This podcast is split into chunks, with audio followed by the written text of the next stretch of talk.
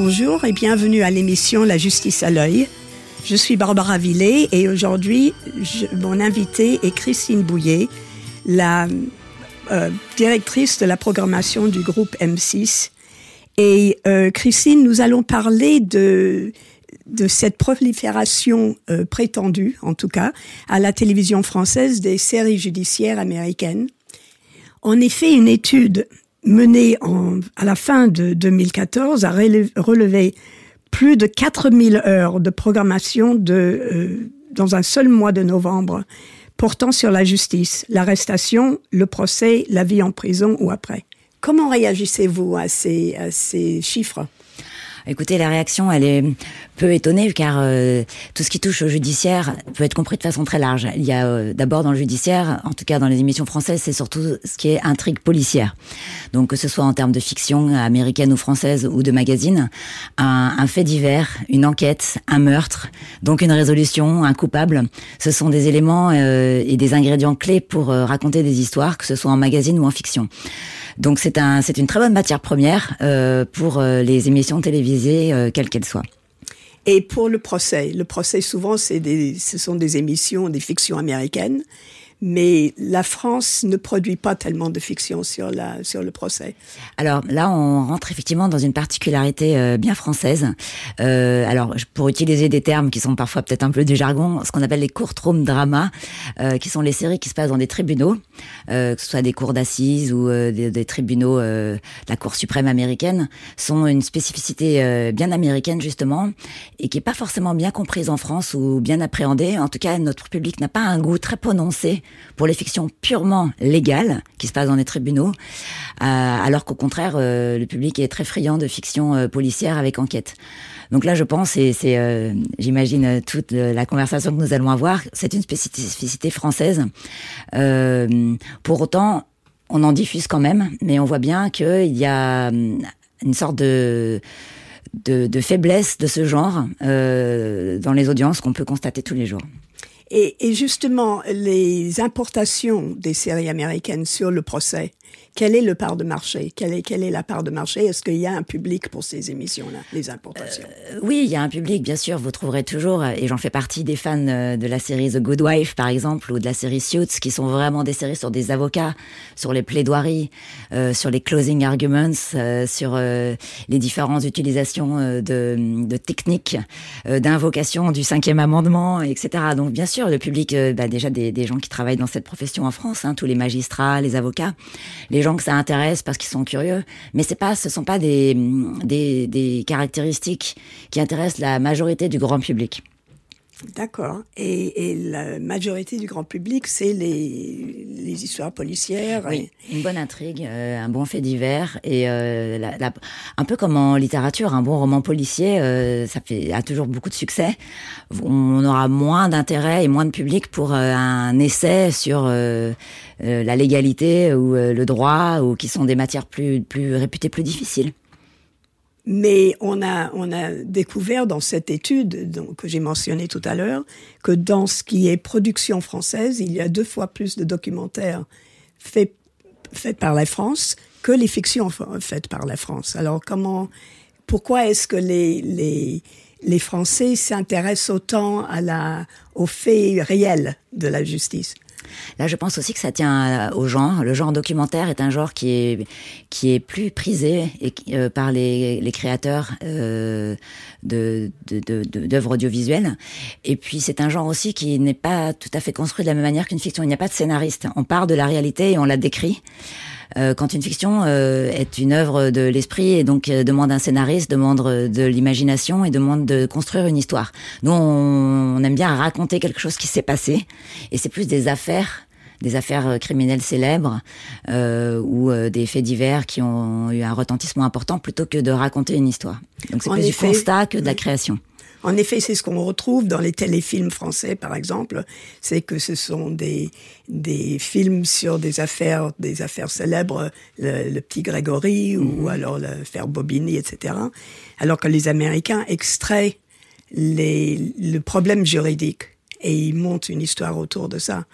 Euh, et est-ce que vous pensez que les, la popularité de ces fictions américaines euh, même s'il y a un plus petit public pour ça euh, que les policières, est-ce que ça commence à influencer la façon d'écrire des scénaristes euh, en France? Alors je pense que pour cette partie-là, oui. En fait, ce que ça montre avant tout, et que j'ai pu lire dans votre papier d'ailleurs, Barbara, c'est que les scénaristes américains euh, sont très au fait des questions de droit et intègrent ces éléments réels dans les histoires qu'ils imaginent. Soit parce qu'ils sont très au fait, parce que c'est la culture américaine qui est très judiciarisée, euh, soit parce qu'eux-mêmes sont d'anciens avocats. Pour ne citer que lui, euh, le célèbre David Kelly, créateur de Ali McBeal, The Practice ou encore Boston Legal. Donc euh, le droit, c'est la vie. Et à travers toutes les questions de procès et de droit, on peut décrire aussi toutes les situations de la vie. Euh, donc leur démarche euh, est inscrite dans la créativité et la création d'histoires avec leur vécu.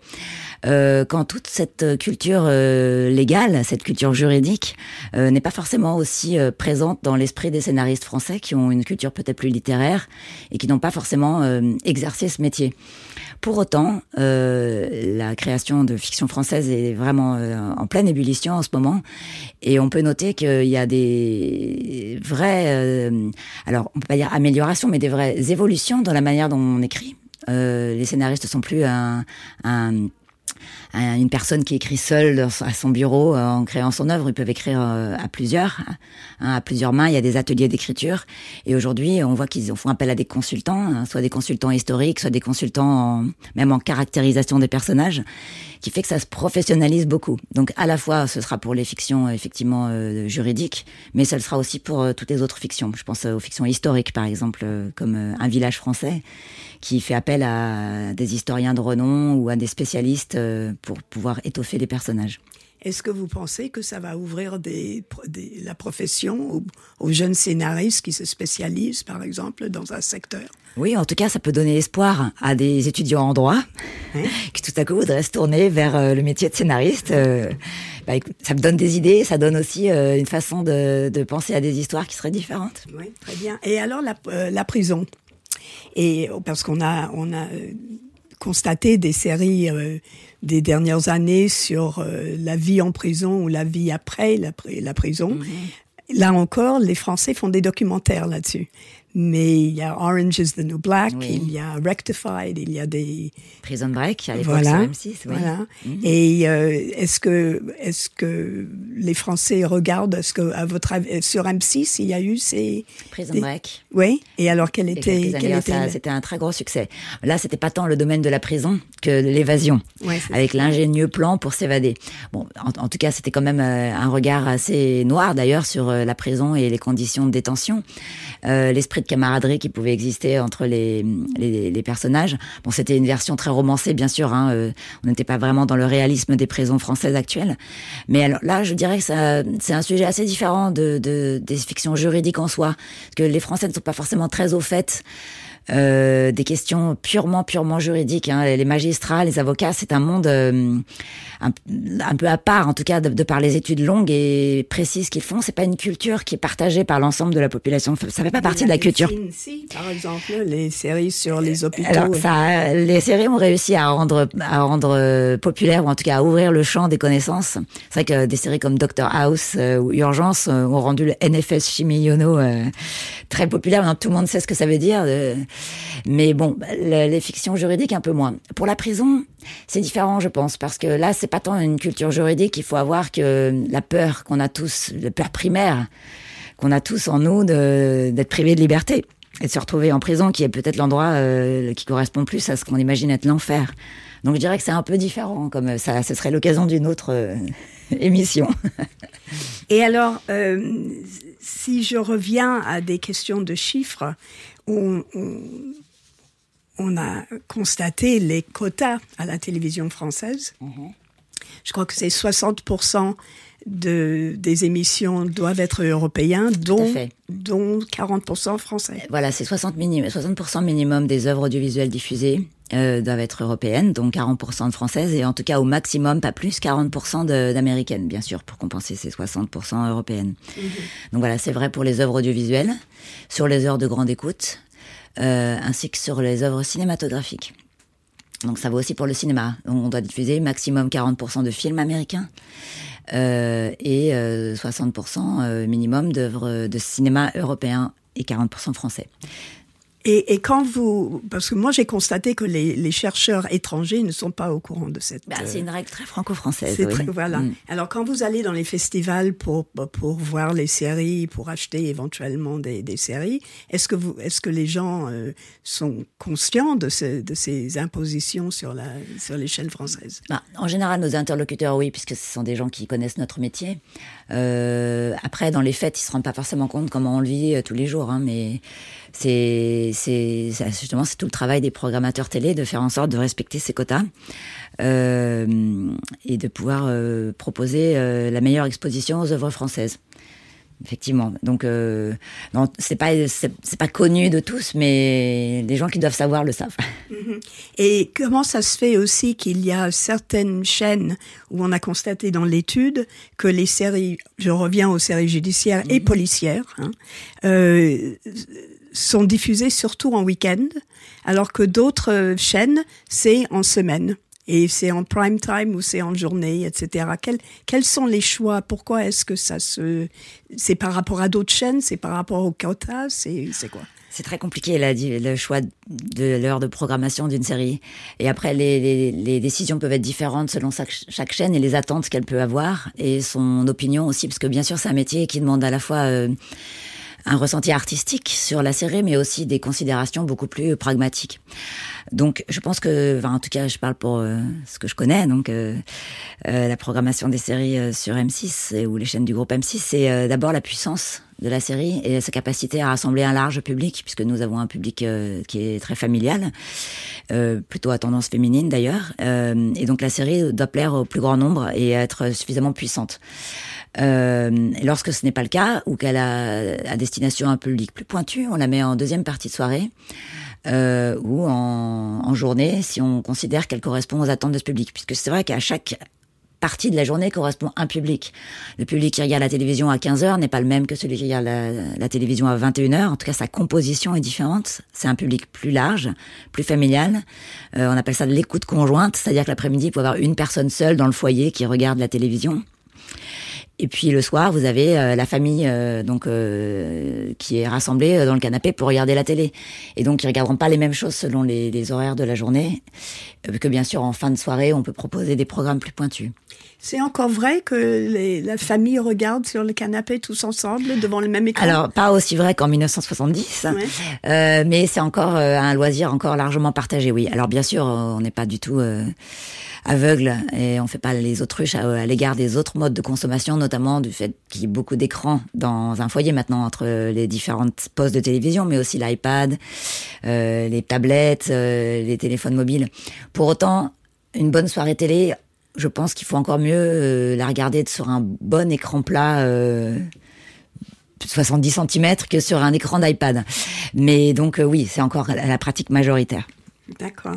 Et alors, The Good Wife, par exemple, ah, la, la, la, partie féminine de, de, de votre euh, audience, là, c'est la part du marché, j'imagine que c'est très bonne. Et puis, ça, ça plaît aux femmes qui regardent, mais les hommes aussi? Euh, Alors, ça plaît aux hommes et aux femmes qui regardent, mais ils ne sont malheureusement pas suffisamment nombreux pour que ça puisse tenir euh, de façon euh, pérenne en prime time sur M6. Parce que c'est trop technique, peut-être. Voilà, c'est technique, c'est c'est assez pointu finalement, oui. Ah, oui, oui. et euh, ça ne ça ne fait pas partie des préoccupations majeures de notre public. La série marche très bien sur Teva qui est une chaîne payante et qui est un public euh, plus averti, ou en tout cas qui vient chercher le programme parce qu'il a décidé de le voir sur cette chaîne payante. Sur M6, la série n'est pas assez grand public, ou simplement adaptée au goût du public français. Il faut quand même se rappeler, pour ceux qui ne connaissent pas ou qui n'ont pas le bonheur de connaître cette série magnifique, Good Wife, qui vient d'ailleurs de s'achever aux États-Unis, euh, après sept saisons, euh, c'est l'histoire de Alicia Florrick, donc qui est euh, la femme du gouverneur euh, de Chicago et qui euh, reprend sa carrière d'avocate après avoir euh, tout abandonné pour euh, élever ses enfants et gérer sa famille. Et donc, elle va devenir ce qu'elle aurait dû être, si elle n'avait pas tout arrêté, et devenir avocate dans un cabinet euh, et euh, donner le meilleur d'elle-même et se, se, découvrir être une excellente avocate et prendre sa liberté aussi euh, de femme. En fait, c'est une série qui, au départ, sur les premières saisons, était très euh, juridique, avec the case of the week, comme on dit, c'est-à-dire une affaire judiciaire ou très juridique par semaine, pour devenir ensuite une sorte de soap opéra très haut de gamme, hein, on est vraiment dans le CSP+, euh, sur la vie dans un cabinet. Et la grande force de cette série, enfin moi je suis euh, éblouie d'admiration devant les scénaristes hein, qui sont Robert et Michel King, parce que au fil du temps cette série est devenue une série qui parle de la vie américaine intellectuelle et de la culture populaire intellectuelle américaine. Je m'entends par, je m'entends par là que certaines, certains épisodes traitaient d'affaires qui étaient dans l'actualité immédiate, euh, comme l'affaire Snowden, euh, l'affaire de frappe en Afghanistan, parce qu'en fait, on a appris que parfois il fallait, pour avoir le droit de faire certaines frappes, euh, avoir un comité d'experts. Enfin, et surtout, c'est la seule série, euh, à ma connaissance, qui parle de la NSA d'un point de vue purement humain. C'est-à-dire qu'on voyait les petits jeunes qui travaillent à la NSA. La NSA étant la National, National Security Agency, donc qui est cette toute puissante, un peu mystérieuse agence qui, qui surveille les gens euh, et qui a agi au nom de l'intérêt supérieur euh, de le Homeland Security. Euh, et donc, ça donnait, c'est devenu une série qui est complètement euh, hybride entre de la série juridique, du soap, euh, et euh, une sorte de chronique de la vie populaire, euh, de la culture populaire américaine. Donc c'est inclassable et c'est devenu tellement particulier que voilà ça nous ça, échappe à toute grille de lecture de divertissement. Ce qui est intéressant c'est que ça porte ces questions au foyer euh, du, du, du, couple ou de la famille lambda, alors que Homeland, qui traite des questions comme ça, ça reste très particulier au gouvernement et services secrets, etc. Alors que là, on montre l'aspect juridique. Law and Order le faisait aussi, je dois dire, à l'époque, mais c'était encore plus technique peut-être. Oui, exactement, c'est vrai. C'était vraiment destiné aux gens dont le droit est un, pour qui le droit est un loisir. Oui, oui, c'est un, c'est un cours de droit, Law and Order. Mais... Alors, comment ça se passe sur M6 si, euh, quels sont les critères de choix de, de séries françaises ou de séries importées? C'est donc la puissance, comme vous avez dit, et puis le public potentiel. Mais est-ce qu'il y a des commandes? De, de séries ou de un producteur vient vous voir non sollicité Comment ça comment ça se passe? Pour les séries françaises, vous voulez dire Oui, bien sûr. On reçoit. Euh, alors moi, je m'en occupe pas personnellement puisque je suis à la programmation, donc euh, je, je, mets le programme une fois qu'il est terminé dans la grille. Mais pour autant, euh, je suis au courant des, des, des projets quand ils arrivent.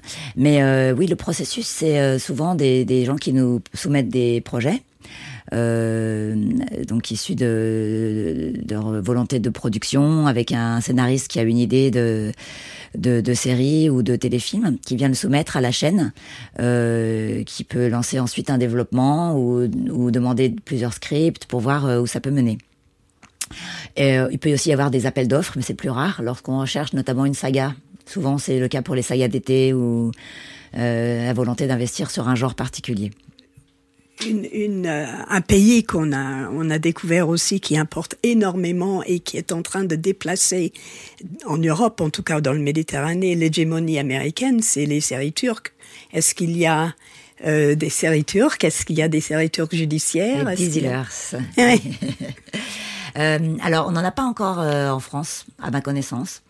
Et c'est un genre très particulier qui est remarquable d'ailleurs parce que les, les exportations des séries turques sont assez impressionnantes au regard du volume et de la quantité de hum, pays touchés. Donc, en termes de volume de production, c'est des centaines d'heures.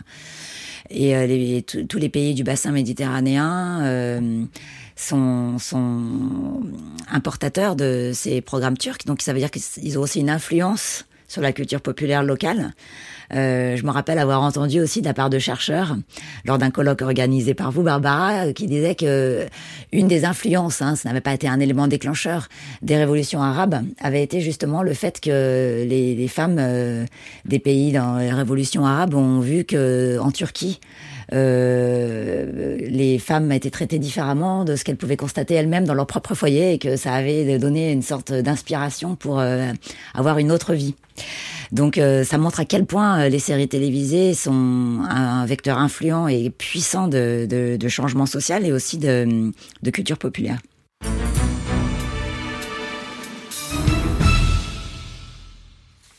Euh, je vous rappelle que vous écoutez Amicus Radio, l'émission La justice à l'œil, et nous nous intéressons aujourd'hui à la représentation de la justice sur la télévision française.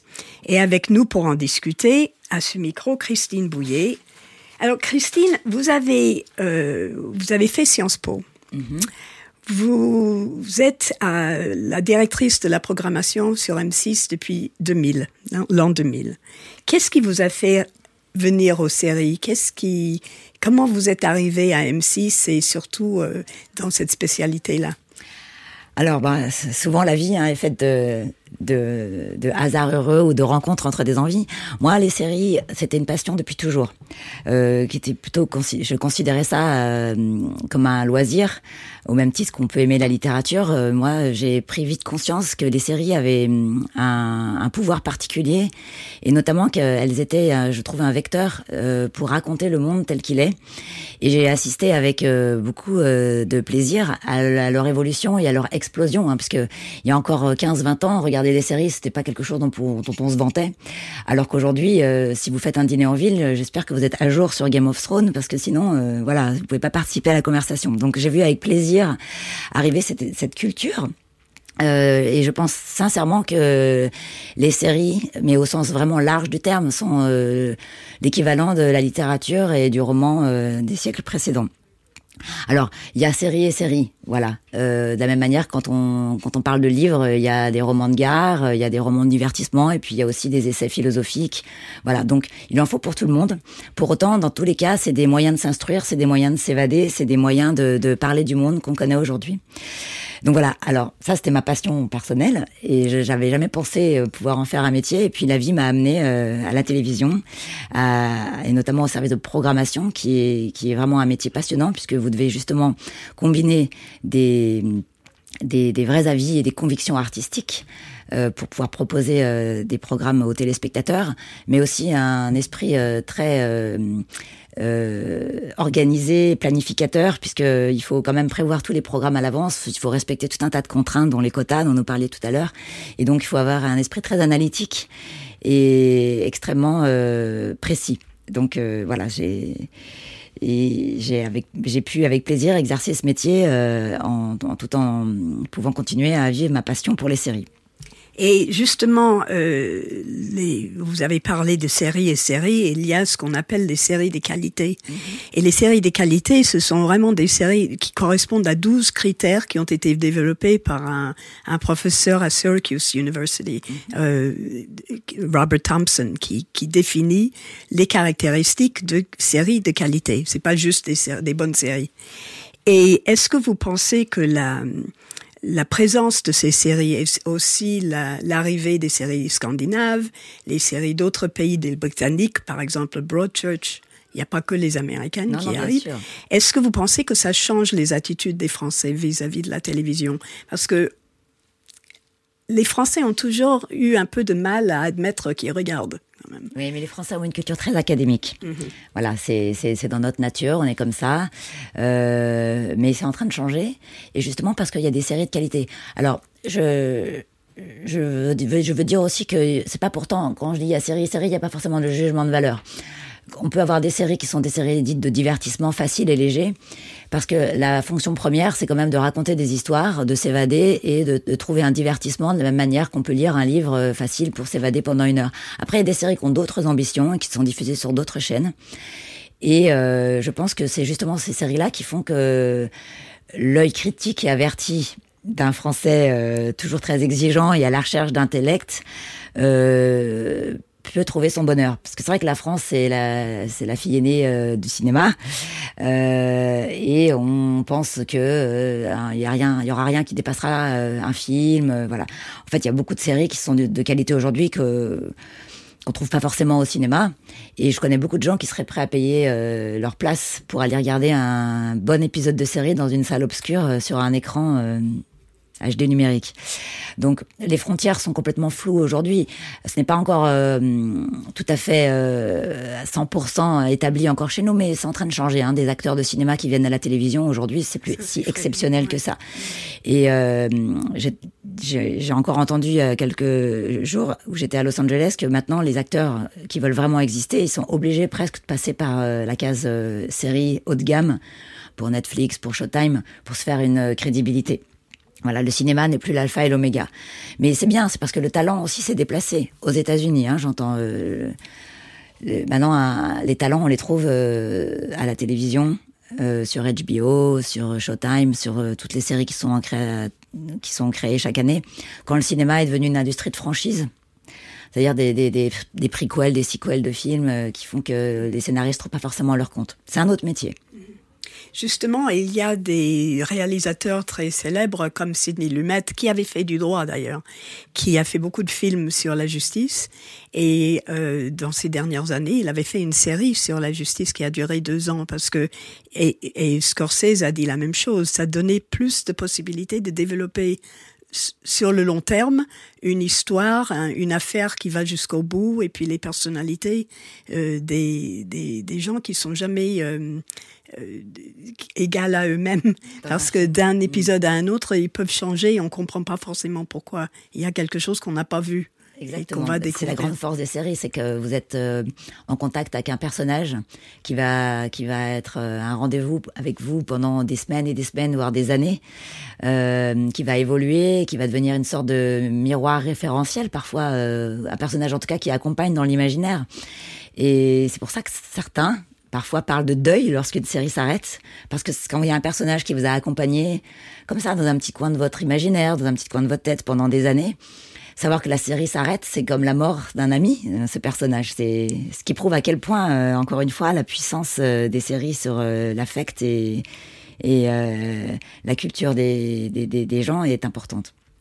Christine, vous avez été en mai aux États-Unis pour un, un, regarder les séries qui vont, qui vont être diffusées. Vous pouvez parler de ça Oui, tout à fait. En fait, chaque année, au mois de mai. C'est un rituel. L'industrie américaine euh, est très ritualisée, l'industrie de l'audiovisuel, hein, j'entends.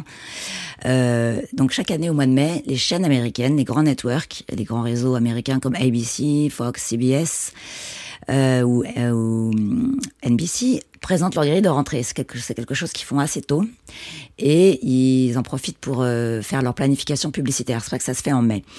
Euh, c'est aussi la période où ils annoncent les séries qui vont être annulées donc et celles qui vont être commandées.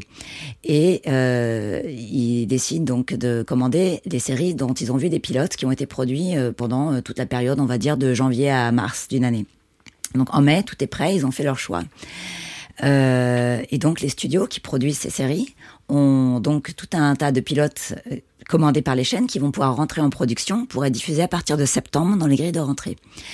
Il faut savoir que 70% du financement environ des séries américaines euh, provient du marché international. Et donc, c'est pour ça qu'au mois de mai, les studios invitent tous les chaînes qui leur achètent les programmes à venir voir ces pilotes euh, pour pouvoir les acheter, se positionner et déjà prévoir nos propres grilles euh, euh, de rentrer pour nous. Enfin, de rentrer au plus tard, parce qu'il faut bien sûr le temps du doublage.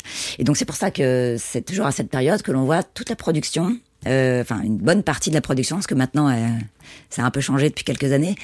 En tout cas, la majeure partie de, de, la production des séries pour les grandes chaînes américaines. Donc, on a vu environ 50 pilotes qui seront toutes les séries diffusées à partir de septembre aux États-Unis.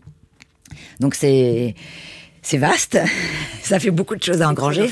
C'est chronophage, mais c'est absolument passionnant, surtout quand on est amateur de séries, parce que ça permet tout de suite de voir le niveau de production, de voir les nouvelles tendances, et de voir aussi l'air du temps et ce qui inspire les scénaristes qui sont toujours un petit peu à la pointe de ce qui va être... Euh, donc soit à la mode, soit qui, qui sont dans les préoccupations euh, des Américains donc du monde occidental. Et quelles sont les tendances Alors cette année, euh, on a pu noter deux tendances. Euh, la première, c'est les voyages dans le temps. Voilà, ça revient très à la mode. Je ne sais pas si c'est parce que ça répond à une peur de, de, se projeter dans le futur. Donc là, tout le monde va dans le passé pour essayer de réparer. Euh, donc, je, je, ne peux pas les citer toutes, mais il y a, y, a, vraiment de, des programmes très intéressants. Et puis la deuxième tendance, ça va vous faire plaisir, parce que c'est vraiment le cadre de votre émission, c'est la remise en question du système judiciaire. Donc on le sait, les États-Unis et l'Amérique produisent beaucoup de, séries judiciaires, mais euh, là, il y a tout un tas de nouveaux projets qui sont plus une remise en cause qu'une description euh, comme on peut en voir habituellement. Euh, soit parce qu'on revient sur des cas d'erreur judiciaire, euh, soit parce que euh, on revient sur des, on va dire des des exagérations ou des digressions de ce que peut produire la médiatisation à outrance du système judiciaire. Euh, je peux vous citer par exemple une série donc que je n'ai pas vue là à Los Angeles, mais qui a été créée cette année, qui est passée sur Netflix, qui s'appelle Making a Murderer. On en parle beaucoup, oui. Qui est quand même exceptionnelle euh, par sa créativité et surtout c'est on sait pas tellement la classer. Euh, c'est du documentaire, puisque c'est uniquement à partir de, footage, comme on dit, d'images filmées de procès, donc d'images réelles, comme pour un documentaire, mais raconté à la manière d'une série pour un fait divers absolument rocambolesque. L'affaire de Stephen Avery, qui a été euh, accusé à tort euh, d'un meurtre, qui part en prison, qui revient, et puis finalement qui est accusé à nouveau, où on voit qu'on s'acharne contre lui. Enfin, on voit tous les déboires du système judiciaire.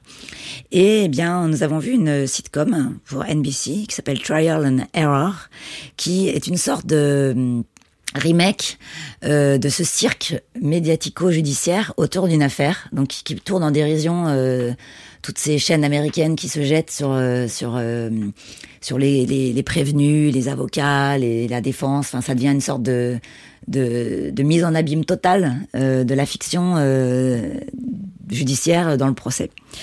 on a aussi pu découvrir une série euh, qui revient sur euh, les difficultés qu'il peut y avoir dans la police lorsqu'il y a des, on va dire des bavures qui sont commises.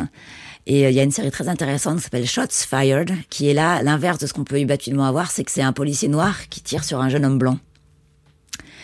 Donc, et ça remet en cause tout le système judiciaire et ses habitudes et les réflexes conditionnés que ça peut engendrer.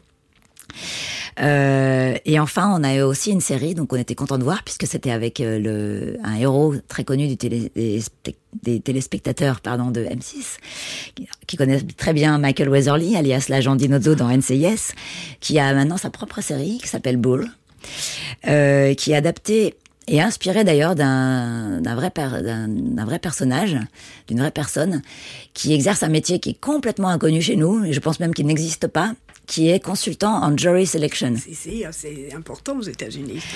moi, je n'y connais rien, euh, donc je ne me prononcerai pas sur le système français, mais euh, jury selection, c'est vraiment déjà euh, donc la sélection du jury, le, le droit de pouvoir récuser un, un jury ou pas. Donc en fait, c'est un métier très précis, qui demande beaucoup de psychologie et euh, voilà euh, du talent. Et il joue le rôle de, de Dr Bull, donc qui, qui, qui aide les, les, avocats de la défense à bien choisir un jury. Ouais, c'est très important comme euh, stratégie. C'est passionnant. Ouais.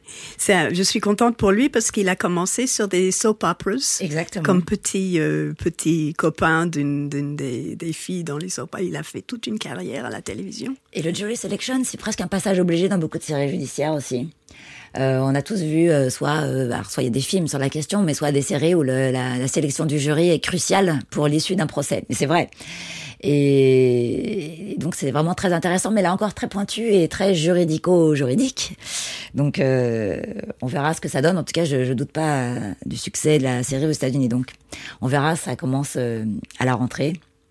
voilà, c'était intéressant de voir que les séries juridiques étaient vraiment un, un aspect vraiment euh, particulier euh, dans la production américaine, mais là, il y a une sorte de, prise de distance par rapport à ça, parce que c'était soit parce qu'elle a des dérives médiatiques, soit parce que le système est pourri de l'intérieur, soit parce qu'il y a des mm, métiers particuliers qui font que ça devient vraiment une sorte de cirque. Euh, ça change un peu.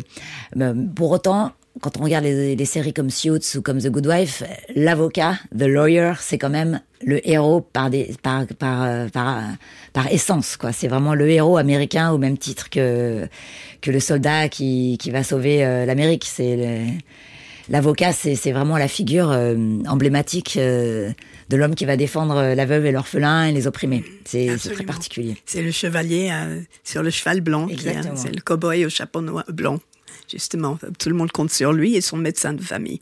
Et puis il a des connaissances très importantes il faut connaître bien toutes les arrêts de la Cour suprême. Euh, c'est passionnant. Hein. Je sais que dans Good Wife, parfois, il faut avoir un, il faut avoir un livre de droit sous la main ou de droit constitutionnel pour comprendre. Euh, ce qui se passe, quoi. C'est vraiment. Euh, oh, elle l'explique quand même assez bien. Moi, au début, je cherchais pour savoir si réellement le précédent existait, mais ça existe toujours. Oui, ils font, ils se mettent un point d'honneur à ce que ce soit toujours exact. Hein. Mais ça, ça vient de, comme vous avez dit, que les, scénaristes sont soit euh, avocats, euh, soit, des consultants euh, qui dans, dans l'équipe, absolument, absolument vrai. Bon, premièrement, il y a eu Broadchurch qui est devenu Malaterra. Oui. Et Broadchurch, tout le monde a, trouvé absolument extraordinaire et, critique bien le système. Hein, d'une façon très, très britannique, mais critique quand même le système, surtout dans la saison 2 où il y a une alternative à la suite judiciaire, puisque le tribunal ne donne pas satisfaction, les gens le font eux-mêmes, sans trop faire un spoiler. Mais Malaterra, ce qui était intéressant, c'est que les Français ont tout changé. Oui. Donc, est-ce que c'est une tendance aussi, ça? Bah, oui, parce qu'il faut se dire que le public qui a vu la, la fiction sur France 2 était très nombreux. Hein. La série a remporté un succès d'audience euh, assez important, puisqu'il y avait plus de 7 millions de personnes qui ont vu la série. Euh, donc on pouvait pas offrir euh, le même le même cadre tout à fait et surtout le, un sentiment de déjà vu et de redite qui aurait été néfaste à la série. Après le charme de Broadchurch, c'était aussi son côté britannique, so British ces paysages euh, de Cornouailles euh, avec ces falaises, euh, ces, ces, personnages tellement britanniques hein, qui buvaient leur thé. voilà, c'est ça a donné tout son sel à la série. Donc la transposition ne pouvait pas être aussi brutale. Donc ils l'ont fait en Corse pour donner un côté très local, régional avec du, de la personnalité. Euh, et ensuite, il fallait aussi changer les personnages. Je pense aussi pour pour qu'il y ait une curiosité du public pour voir un dénouement qui pouvait être différent. Mm-hmm. Donc, on entre dans une sorte de jeu avec les producteurs et les scénaristes. Oui, bah oui, oui, bien sûr, parce qu'il faut, il faut toujours offrir de la surprise aux téléspectateurs qui sinon pourraient se lasser et qui aient un vrai plaisir à regarder et pas seulement un, une redite plan par plan de la même série. D'ailleurs, euh, la série a été aussi adaptée aux États-Unis. Elle s'appelait Grace Point. Et c'était un échec. Parce que justement, j'ai eu la chance de voir ce pilote, justement, aux États-Unis il y a deux ans.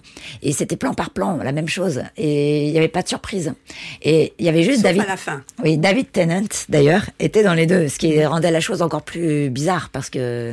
Oui, tout d'un coup, il avait un accent américain. Oui, c'était, c'était bizarre. Mais la fin était très très curieux parce qu'ils ont ils ont fait un, tout une petite, petite modification qui était le seul moment de surprise. Mais il y avait même les dialogues qui étaient les mêmes. Oui, oui, oui, c'était curieux. La première scène dans la cuisine, euh, notamment, c'était frappant. Qui est également la même que dans la. C'était c'est c'est toujours bizarre d'adapter parce que hum, c'est la transposition et en même temps il faut euh, mettre euh, un ingrédient particulier pour que la sauce prenne. C'est un métier particulier. C'est encore différent d'écrire à partir de d'une idée originale. L'étude qui a servi de base de l'émission, on va dire ça, euh, va apparaître dans un livre en 2016 édité par Peter Robson et Jennifer Schultz et le titre, c'est A Transnational Study of Law and Justice on Television, publié par euh, Hart Publications à Oxford. Alors, l'idée de ce livre est très intéressante parce que euh, c'est une série de chapitres où des chercheurs dans différents pays ont travaillé sur la justice à la télévision dans chaque pays et ils ont demandé à tous les auteurs de se concentrer sur le mois de novembre 2014 pour que malgré les différences de politique télévisuelle ou de système judiciaire, etc., tout le monde regarde le même mois. Et euh, c'est là où nous avons été extrêmement, extrêmement surpris de voir euh, autant de, d'émissions qui portaient sur la justice. 4000 heures en novembre, ça m'a semblé absolument énorme pour un public qui est soi-disant pas tellement intéressé par la justice. Oui, en fait, c'est non, mais comme quoi il y a quelque chose à creuser, effectivement, parce que je pense que euh, c'est le côté purement légal d'argutie juridique euh, pur n'intéresse pas euh, le grand public en tout cas, euh, mais dès qu'on raconte une histoire, donc c'est intéressant parce que du coup ça peut donner des idées euh, pour euh, des façons de raconter des histoires, en tout cas s'en inspirer. Dès qu'on a une bonne histoire, c'est la matière première, c'est c'est c'est quand même toujours passionnant de savoir qu'est-ce qui va se passer, qui est le meurtrier, est-ce qu'il va être déclaré coupable ou pas. Donc euh, les, affaires criminelles, c'est vraiment euh, une magnifique euh, façon de raconter des histoires à un public à la télévision et c'est facile à c'est facile à, dérouler dans une intrigue et surtout dans un documentaire. Mais moi, j'ai toujours été intriguée, donc je ne sais pas si ce, livre permet d'en savoir plus sur la, raison pour laquelle les Français sont si rétifs au droit. Est-ce que c'est est-ce que c'est si euh, imbriqué dans notre façon d'être, notre culture, des raisons historiques, culturelles euh, Je serais curieuse de savoir? Il y a des théories là-dessus, notamment euh, une, une, idée qui, qui vient d'Edgar Quinet, qui, qui est l'antijuridisme et qui qui explique que le, système français et la mentalité française, si je peux dire le mot mentalité, parce qu'il y a des chercheurs qui aiment pas ce, terme, la culture française, on va dire, euh, est plutôt politique que juridique. Et que comme la justice est une institution de l'État, euh, il y a moins confiance, il y a moins d'intérêt. C'est vraiment un, la population est portée sur les, les agissements du gouvernement, donc politique et, pas juridique. Je pense aussi peut-être qu'on on, leur dit moins de choses parce que les, les reportages à la télévision de grandes affaires, c'est tellement contraint en termes de temps qu'on a des bribes tous les jours et c'est difficile de suivre une affaire, ce que la justice euh, dans une fiction peut faire. Oui, parce que hum, peut-être que les, les, les, réglementations et les contraintes que nous avons sont plus strictes. De mettre une caméra dans une euh, salle d'audience, euh, c'est quelque chose d'impossible. Depuis 54 oui. Et d'ailleurs, ça me fait penser à cette série euh, magnifique hein, qui est passée euh, cette année aux États-Unis, qui s'appelle euh, American Crime Story, The O.J. Simpson. Donc, qui revient sur, sur toute l'affaire O.J. Simpson de manière fictionnée hein, euh, depuis le début, parce que c'est vraiment la grande affaire criminelle qui a marqué l'Amérique des années 90. Et là, je trouve que c'était vraiment remarquable parce qu'on suivait le procès, mais très vite, c'est pas tant l'issue du procès qui est l'objet de la série, puisqu'il n'y a pas vraiment de suspense. Pour ceux qui s'en souviennent, euh, il a été déclaré non guilty par euh, le jury, mais un portrait de l'Amérique euh, des années 90 l'Amérique et ses relations raciales difficiles, les relations entre les hommes et les femmes, les relations entre les riches et les pauvres. Il y avait ces trois grands axes qui traversaient la société, qui sont décortiqués à travers cette série, qui est quand même l'histoire d'un procès. Donc c'est une série vraiment remarquable. Et là, ça montre aussi à quel point, à travers une courtroom, parce que là, on avait les caméras dans la salle de d'audience hein, avec le juge Ito, etc. C'était devenu le feuilleton que l'Amérique suivait tous les jours. C'était incroyable. Euh, et là, euh, la fiction revient sur euh, cette euh, affaire. Et d'ailleurs, c'est très curieux puisque quand vous avez vu un épisode, vous vous rendez compte euh, de la précision avec laquelle les scénaristes, enfin ou les réalisateurs plutôt même là de la série ont, ont décidé de, de jouer la carte de l'authenticité. C'est que il y a des moments particuliers du procès qui ont marqué tout le monde pour ceux qui ont suivi et qui sont filmés plan par plan exactement comme l'était la réalité du procès filmé par la télévision américaine, et notamment le fameux épisode du gant. Euh, The Glove, hein, quand Jess Simpson, on lui demande d'essayer le gant qu'on a retrouvé dans le jardin pour prouver que c'est lui. En fait, le gant a rétréci, donc c'est pas de chance pour euh, les avocats euh, la partie civile parce que tout à coup, euh, ça montre aussi qu'il y avait un doute sur sa culpabilité alors que ce gant, c'était le sien. Bon, voilà. Euh, en plus, personne ne doute. Aujourd'hui, c'est très bizarre. Personne ne doute qu'il est coupable. Mais l'histoire de ce procès, c'est l'histoire de la folie américaine et de la folie euh, médiatique. Il y a eu même un procès civil qui a, qui a eu comme issue qu'il devait des intérêts, dommages et intérêts à la famille. La famille de Nicole. Donc la première fois où la, en civil il était responsable et en il était euh, non coupable. Exactement. Et, là, je crois que c'est la première fois que je vois une série qui met autant en exergue la personnalité non pas des accusés ou autres, parce qu'on passe encore une fois très vite au-delà du meurtre, on s'intéresse même pas trop aux victimes, que, des avocats.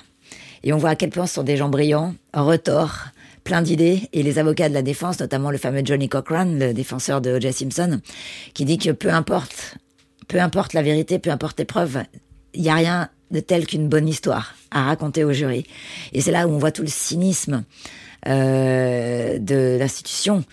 Malgré tout, il faut chacun a le droit d'être défendu et par la meilleure défense. Mais quand on voit les techniques qu'ils utilisent, ça fait froid dans le dos parce qu'en fait, la, la, recherche de la vérité n'est pas tellement leur euh, leur but à eux. Bon, c'est des avocats de la défense, mais c'est vraiment très instructif, très intéressant de voir cette série.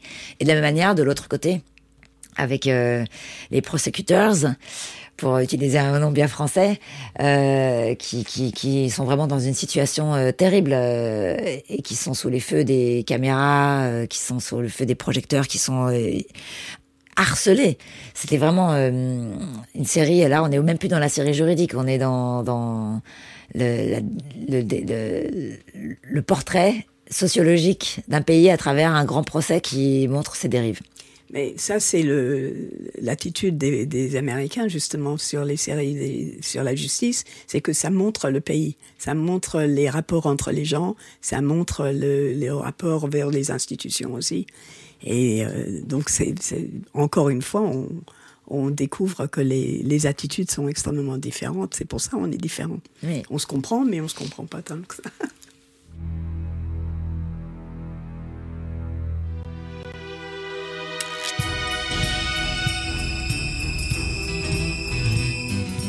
Merci Christine Bouillet, c'était un plaisir de discuter avec vous. Plaisir partagé, Barbara. Merci beaucoup.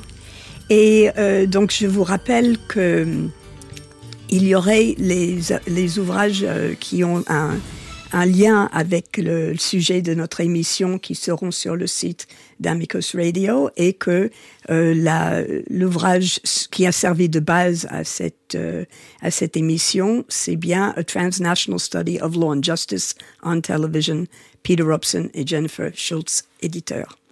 Merci beaucoup. Vous retrouverez toutes ces, ces références euh, sur notre site internet amicusradio.net à la page de notre émission La justice à l'œil. C'était une émission préparée avec l'aide d'Élodie Poncet, avec à la technique Arnaud Dumanois. N'oubliez pas de vous abonner à cette émission pour n'en manquer aucun épisode et à nous suivre sur les réseaux sociaux.